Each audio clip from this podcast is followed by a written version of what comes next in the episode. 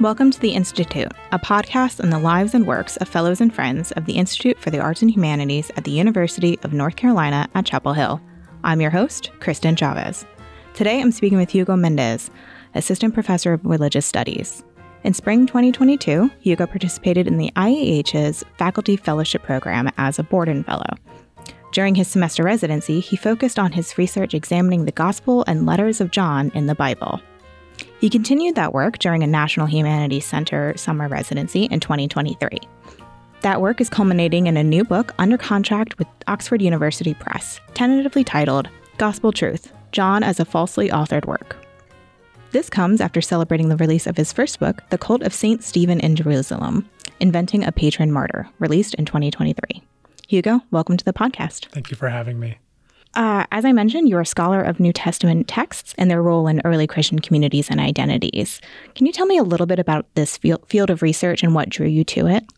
Yeah. Um, yeah, I entered the field of religious studies broadly and New Testament in particular through what I like to say was so, sort of an unguarded backdoor. Um, I had a background uh, that at least informed a lot of how I think about this literature. I, you know, grew up as so many people do with, you know, families, life experiences that shaped my thinking about religion.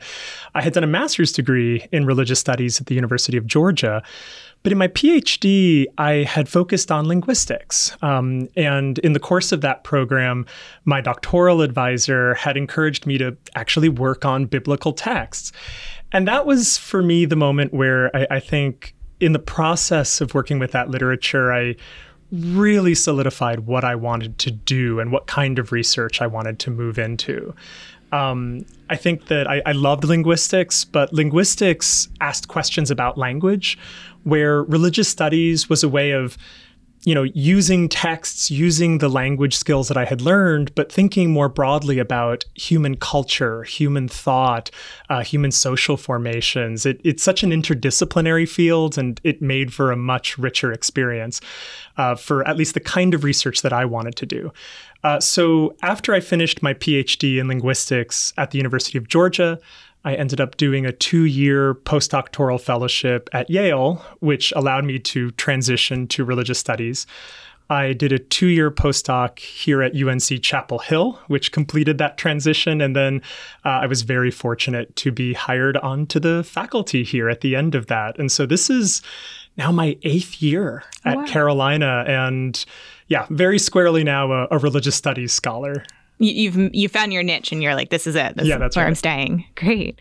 So tell me a little bit about your um, your first book, as I mentioned, with the cult of Saint Stephen in Jerusalem. Um, what was getting to that research like? Since, of course, you focused a little bit more on linguistics in your PhD. So, in in transitioning into religious studies, how did that go about for you?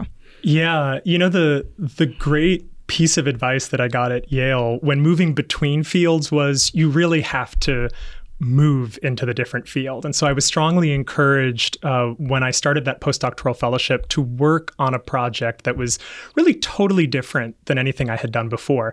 Obviously, the, the language linguistic skills carry. Uh, you're still working in languages like Greek and Armenian and Latin, but at this point, it was about really conceiving of a very different project. So that book in particular looked at St. Stephen who is the first Christian martyr of tradition, the, the very first person, according to tradition, who was ever killed for their Christian faith in any sort of persecution experience.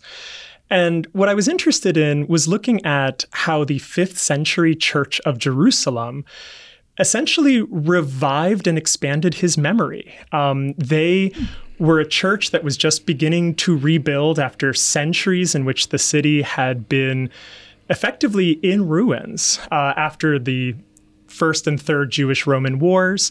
This was a city that wanted to define its own unique identity. And so they chose a unique symbol for themselves. Stephen was one of the only saints that had a really strong local connection to Jerusalem among early martyrs. And so what the Church of Jerusalem did was they invented traditions around Stephen, right? Uh, linking him to sites around the city. You know, th- this is essentially mapping the entire city and saying, right, here's where he got his morning cup of coffee. Here's where he would spend his time, and and precisely in a way to appeal to pilgrims to the city. The religious TripAdvisor. Yeah, that's right. Yeah. Uh, this is a period in which they discover or invent his bones probably fabricate his bones but nonetheless right his his remains appear and it becomes a major pilgrimage draw. Um, this is a period where lots of you know other sorts of things are surrounding this cult. They're building large churches to stephen associated with some of the special sites that they claim to have recovered. And so it's this really fascinating moment of taking a character from the biblical page, lifting him off of it, and fleshing out a life that could appeal to pilgrims, uh, could draw interest in coming to the city, but then could also help the city define itself. So, whoever controls the bones of Stephen, whoever possesses the bones of Stephen, has theoretically the power of Stephen. And so, for the Church of Jerusalem, all of these different examples of you know, uh, fabrication, invention, even forgery at times were meant to really help them consolidate their grip on the memory of Stephen. Thank you for that. And I guess along a little bit along those lines, in the way that you're talking about like forgeries, um, as I mentioned, your current book is looking at um, the biblical books of John and as uh, pseudo historical texts. Can you explain what you mean by that? By pseudo historical texts, I mean a text that misrepresents its historical context, occasion, or authorship. You know, when you pick up a lot of ancient works, you know, if you read something like a letter from antiquity, you assume as a reader that the person whose name is at the top of the letter is really the person who sent the letter, that the person who is listed as the addressee is really the person who received the letter, and that the situation that it's describing is the actual historical situation. But what we know in the fields of classics and religious studies is that there are hundreds, really thousands of texts in the ancient world that are pseudo historical, where people would, for instance, invent a different situation for their letters than the ones they were actually written in, or present themselves as a different author or kind of author than who they really were. Mm-hmm. So you know, this literature is very diverse, very vast, and, and the motivations for producing these sorts of texts were very different. You know, for some people, you can imagine that, you know, for instance, writing a letter in the name of Plato, and we do actually have pseudo historical letters written in the name of Plato, were ways of potentially experimenting. How would Plato have talked about this topic? What would a day in the life of Plato, as expressed through a letter, have looked like? Um, so, some of these things were done to explore the past, to flesh out creatively the biographies of historical figures. There was a market for letters like this um, or other texts like this. Uh, the way that you know people today are drawn to the letters of Abraham Lincoln. You know, back then people were drawn to the written remains of famous ancient persons. Mm. But for that matter, you know, there are lots of different possibilities. Some of these things were hoaxes. Some of these things were just simple compositional exercises, you know, just to try to mimic the style of someone, uh, to imagine how a historical person would have met a certain occasion. Um, and so this literature already exists in the ancient world. What I'm doing in my book is suggesting that there are some biblical texts some texts that are included in modern Christian Bibles that we haven't really thought about in this way, but that actually would fit very well into this sort of category. That whoever wrote them might have been experimenting, misrepresenting a little bit of who they were. And then, you know, part of what my book is trying to do is trace out what the motivations for this would have been, and certainly relaying the evidence that I see that suggests that they would be pseudo historical you mentioned the evidence because I'm thinking that's not I imagine easy research project, right? Because you have these primary sources, but you don't necessarily know, um, or they're contradicting each other, or you know, contradicting other historical events. What does that research kind of look like, and how do you parse out those sorts of things, or is that too big of an answer for the whole field of research? You know, this is where maybe a little bit of the linguist in me returns, uh, and I can, you know, kind of really bl- bring my own discipline of training back into the discipline that I yeah. work in now. Uh, but I, you know, essentially, the way that I'm thinking about these texts is really meant to answer a question or even a problem uh, that we encounter in biblical studies. So, if you look at the Christian Bible, there are four books that bear the name John. So there is this one book that's called the Gospel of John. It's one of our earliest accounts for the life of Jesus, uh, kind of a biography of Jesus, if you will. And then there are these three short letters called First John, Second John, and Third John. And, and they're really small. The smallest of them is about 200 or some odd words. So really, really short. Now, the reason why all of these texts have the name John is that in antiquity, Christians looking at them thought they might have been written by John the son of Zebedee, who was a disciple of Jesus. The texts never tell us who their authors are. They are strictly anonymous. And so this led to speculation in early centuries of who could have written this. So throughout the ancient and medieval period, Christians are thinking this might have been written by John, a disciple of Jesus. So they slapped the name John on all of them. Uh, by the modern period, you know, in the 20th century, biblical scholars had started to recognize that this explanation didn't necessarily make best sense of these texts. Uh, for one thing, looking very closely at the language of these texts, there were just subtle differences that suggested different authors. There are even subtle differences theologically that could suggest people positioned in different sorts of contexts. And so the way that scholars have thought about these texts since is to suggest that, well, you know, one way to make sense of these texts is instead that they were written by different authors, but perhaps authors who were linked together. There are still many similarities between these four texts, and so scholars developed this idea that they could have all been written maybe in a single community or region, um, what scholars call the Johannine community.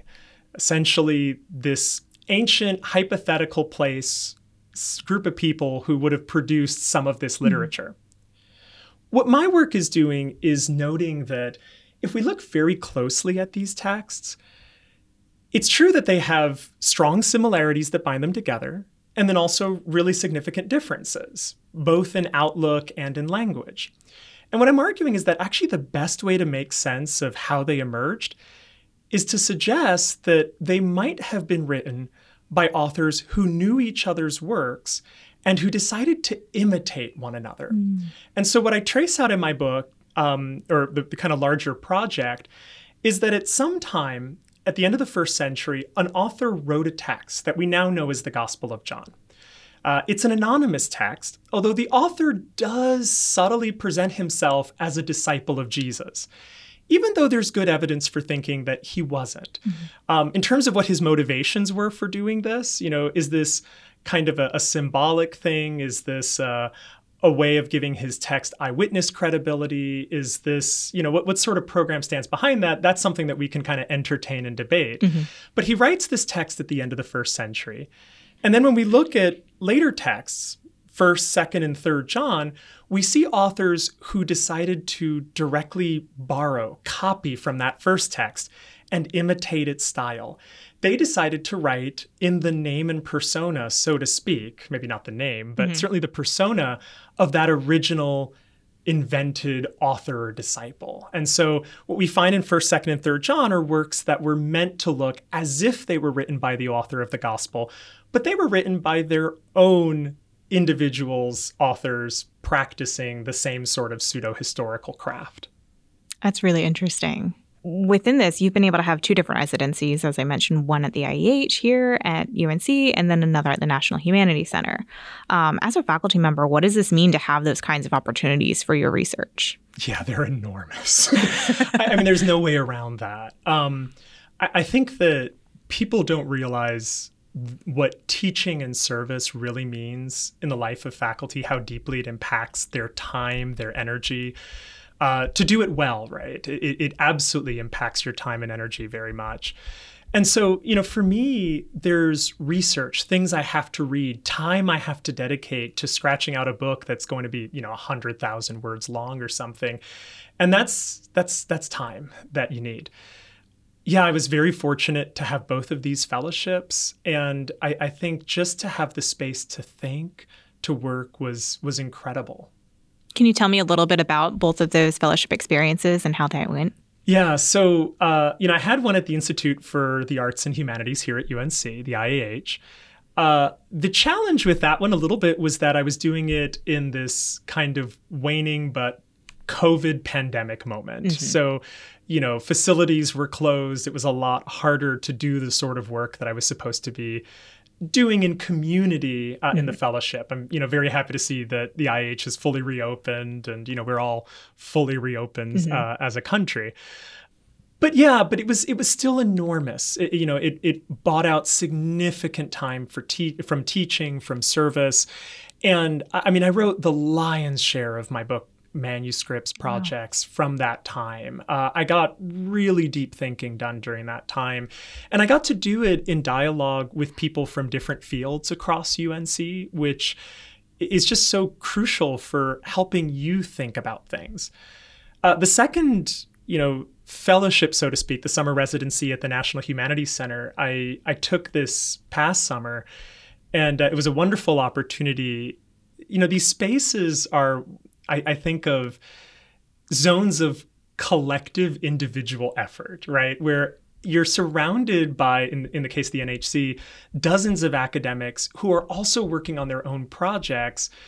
And, and just that atmosphere of joint work but individual work right is is so incredible like i always tell uh, individuals you know when you think about the origins of academia, it really began in the monastery. Uh, you know, in terms of just the medieval period, that's mm-hmm. where learning and writing emerged uh, in, in the way that we tend to think about it today as scholars you know, the monastic model is you get together for a few meals uh, every day, but pretty much you're focused on your own work in your cell. And in some ways, I think some of these centers are the kind of funny return to our monastic origins yeah. of, you know, really helping everybody focus on their own work, creating that atmosphere where everyone's encouraged to do this and also to collaborate as they want.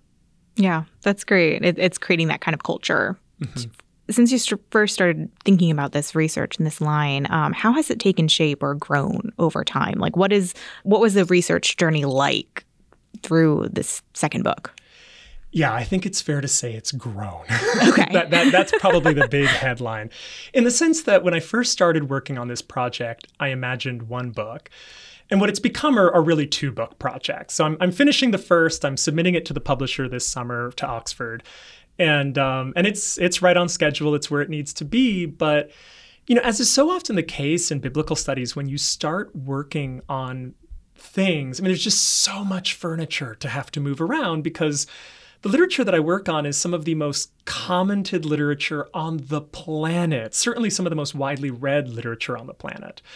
And so I originally imagined a book that would talk about the Gospel of John and the letters of John and, and instead, I've, I've just split those into two different projects. So, this first one is going to look at the Gospel of John. It's going to engage some contemporary scholars, but I'm also trying to write a fresh story. I want to mm-hmm. make a story that's accessible to, uh, you know, informed readers, but you know, ones that may not necessarily be steeped in all the secondary German literature that we have to read in my field.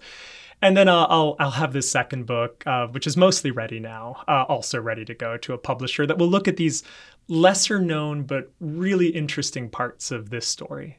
So you have one book down, one almost ready to go, and another one soon coming. Does the process ever get any easier or smoother? How is that publication side of things look for you? Yeah, well, and that's before I, I'm I'm co-authoring the next edition of the the New Testament: A Historical Introduction mm. for Oxford University Press with my colleague Bart Ehrman. And so uh, that also hit me this summer at the NHC. Uh, so you know, yeah, there's there's always books. there are always books. Um, but you know, this is what's this is the most exciting part of this job. I, I mean, for me, you know, I always say that. Uh, you know, doing a grad program is sort of your personality test. I had friends who did grad programs and they loved teaching and they decided they cannot stand research, you know. I'm very fortunate to have been someone who realized I love this and then to have ended up in a research university where you know, I get to spend my time investigating, thinking about the past, challenging the ways that we've thought about the past and you know, the work of writing is always very difficult, very long, paralyzing at times. I mean, it's it's a it's a slog. Um, it's a marathon run, really, is what it is. Uh, but it, it's just such a privilege to do this. That's great. Um, is there anything else that you think that you want to talk about that is coming to you? You know, so I spent this summer residency at the National Humanities Center, and, and it was this really wonderful privilege to be there. It was great. You know, the hard part with an institution like the NHC, of course, is that they only exist in so many geographies. And so they're sort of intrinsically less accessible, I think, to faculty. Um, there are you know, lots of faculty with incredible projects who would love to take a fellowship in some different state or different country, but they have caregiving responsibilities, dependents, children, right? And they, they can't uproot. And I think that's what's so amazing about a place like the IAH when you have a research university and then you have a center within the research university that can serve the local faculty and give them the same opportunities that exist in other places. So in my case, you know, I was offered this fellowship uh, a couple years ago, a very similar fellowship at the University of Wisconsin. It would have been wonderful, but then my childcare situation changed and I wasn't able to take it. And so I, you know, it, it's so meaningful to have places like the IAH. We're very fortunate at UNC to have such a really wonderful uh, setup here and institution. And uh, you know, the more that it's expanded, the more that it can serve the needs of our faculty. I think all the better for what we want out of UNC, which is world class research, you know, strong international engagement with the work that we do here. That's what the IAH gives time, space, and networks for. That is something that the IAH loves to do. So that is great news. As we begin to wrap up, we'll end with a question that we ask all of our guests Is there a book that has changed your life? Or if you'd like to think even broader, I'm also interested in hearing about any other type of written or even creative works that may have made an impact on you. Yeah, I mean, I could talk about a, a work that made an impact on this project. Sure. Um, and so this is Patricia Rosenmeyer's Ancient Epistolary Fictions. This is a book that was written by a faculty member who's actually here at UNC in oh, classics, great. in which she looks at hundreds and hundreds of these sorts of uh, ancient pseudo historical letters and from really Greek antiquity, uh, ones that were not written by Christian authors, but were doing different things like essentially fictionalizing stories, exploring some of these same kind of territories, and and I think it's always amazing to read outside of your field as a scholar. Uh, read the work of colleagues also. I mean, her book really helped me think about and entertain possibilities for how ancient texts might have been written that I had never thought of before. Mm. And so I think if I give anyone a thank you for the kind of work that I'm doing today, I think Patricia's there. And again, very fortunate to have her really a stone's throw away here. Uh, in terms of books, movies, and other pop culture I love, that that probably is for a different time because I'm sure we can delve deeply into that. It, it can be an, a, a, separate episode. We'll, yeah, we can sure. talk all about that. Um, great. Thank you so much. Um, this has been a great conversation. Thank you so much for joining the podcast. Thank you. This has been the Institute Podcast. Listen to other and upcoming episodes by subscribing on Apple Podcasts, Spotify, SoundCloud, and wherever you listen to your favorite podcasts. Visit our website, iah.unc.edu, to find past episodes and transcripts. You can also learn more about our upcoming events, programs, grants, and leadership opportunities for UNC Chapel Hill faculty, and read stories that feature our arts and humanities fellows.